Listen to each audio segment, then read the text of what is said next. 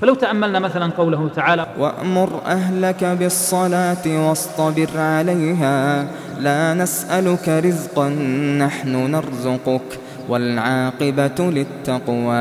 الله عز وجل يأمر نبيه بهذه الآية. لو تأملنا فيها لوجدنا أن الله عز وجل ذكر كلمة أهل عند الأمر بالصلاة.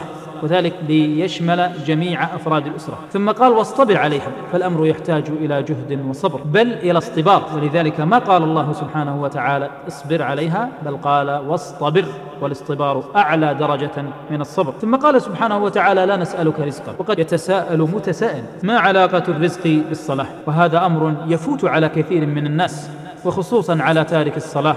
أو على الذين لا يهتمون بها. ذكر عند مجموعة من الناس الذين لا يصلون ولا يبالون وهم فقراء ودعوا إلى الصلاة. أن قوموا إلى المسجد. فقال أحدهم وكان كبيرا في السن كيف تريدنا أن نصلي ونحن لا نجد ما نأكله؟ وهذا فهم قاصر وضعيف. وما علم هذا الخاسر أن الصلاة هي سبب الرزق. رجل أعرفه أيها الكرام كان يعمل في بنك على مدى سنوات.